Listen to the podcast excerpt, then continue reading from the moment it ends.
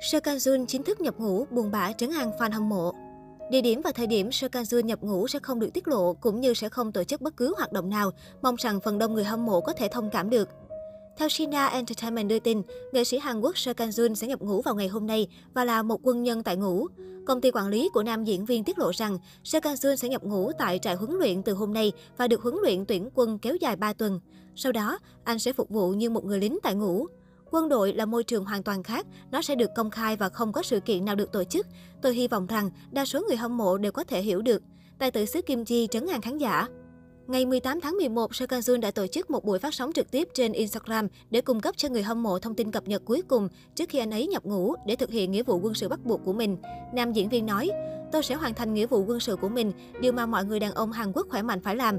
Tôi muốn nói lời từ biệt trước khi nhập ngũ sớm. Sau đó, nam diễn viên nói về kiểu tóc ngắn mới của mình.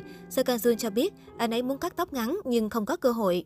Khi một người hâm mộ bình luận bạn có thể không đi được không, Seo Kang Jun đã buồn bã trả lời, tôi sẽ gặp rắc rối lớn nếu không đi. Thành thật mà nói tôi rất sợ và lạc lõng, nhưng tôi đang cảm thấy khá thoải mái. Tôi rất vui được biết thêm nhiều người mà tôi sẽ gắn bó trong một năm rưỡi nữa. Seo Kang Jun thừa nhận, theo nam diễn viên, anh ấy là một con cú đêm. Tuy nhiên trong quân đội, mọi người cần phải tuân theo một lịch trình cố định. Seo Kang Jun nhận xét, tôi đã cố ngủ sớm hơn một chút trong những ngày này.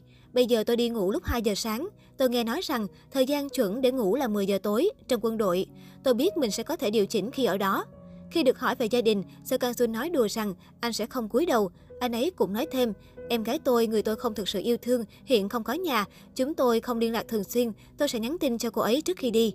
Những người hâm mộ chắc chắn sẽ nhớ anh ấy. Tuy nhiên, Seo Kang Jun sẽ nhập ngũ sau khi đảm bảo rằng anh ấy sẽ không rời đi mà không có thứ gì đó cho người hâm mộ của mình.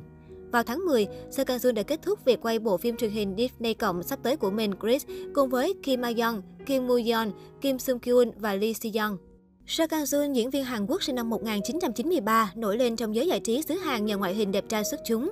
Anh thường được khen điển trai, da trắng mịn hơn cả con gái. Diện mạo của anh khiến người đối diện bị thu hút ngay từ lần gặp gỡ đầu tiên. Chính vì điều đó nên sự nghiệp diễn xuất thời gian đầu của Seo Kang Jun khá lu mờ so với nhan sắc của anh.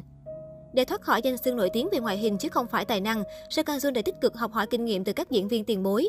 Nhờ đó, khả năng diễn xuất của anh ngày càng được đánh giá cao và có những tác phẩm ấn tượng.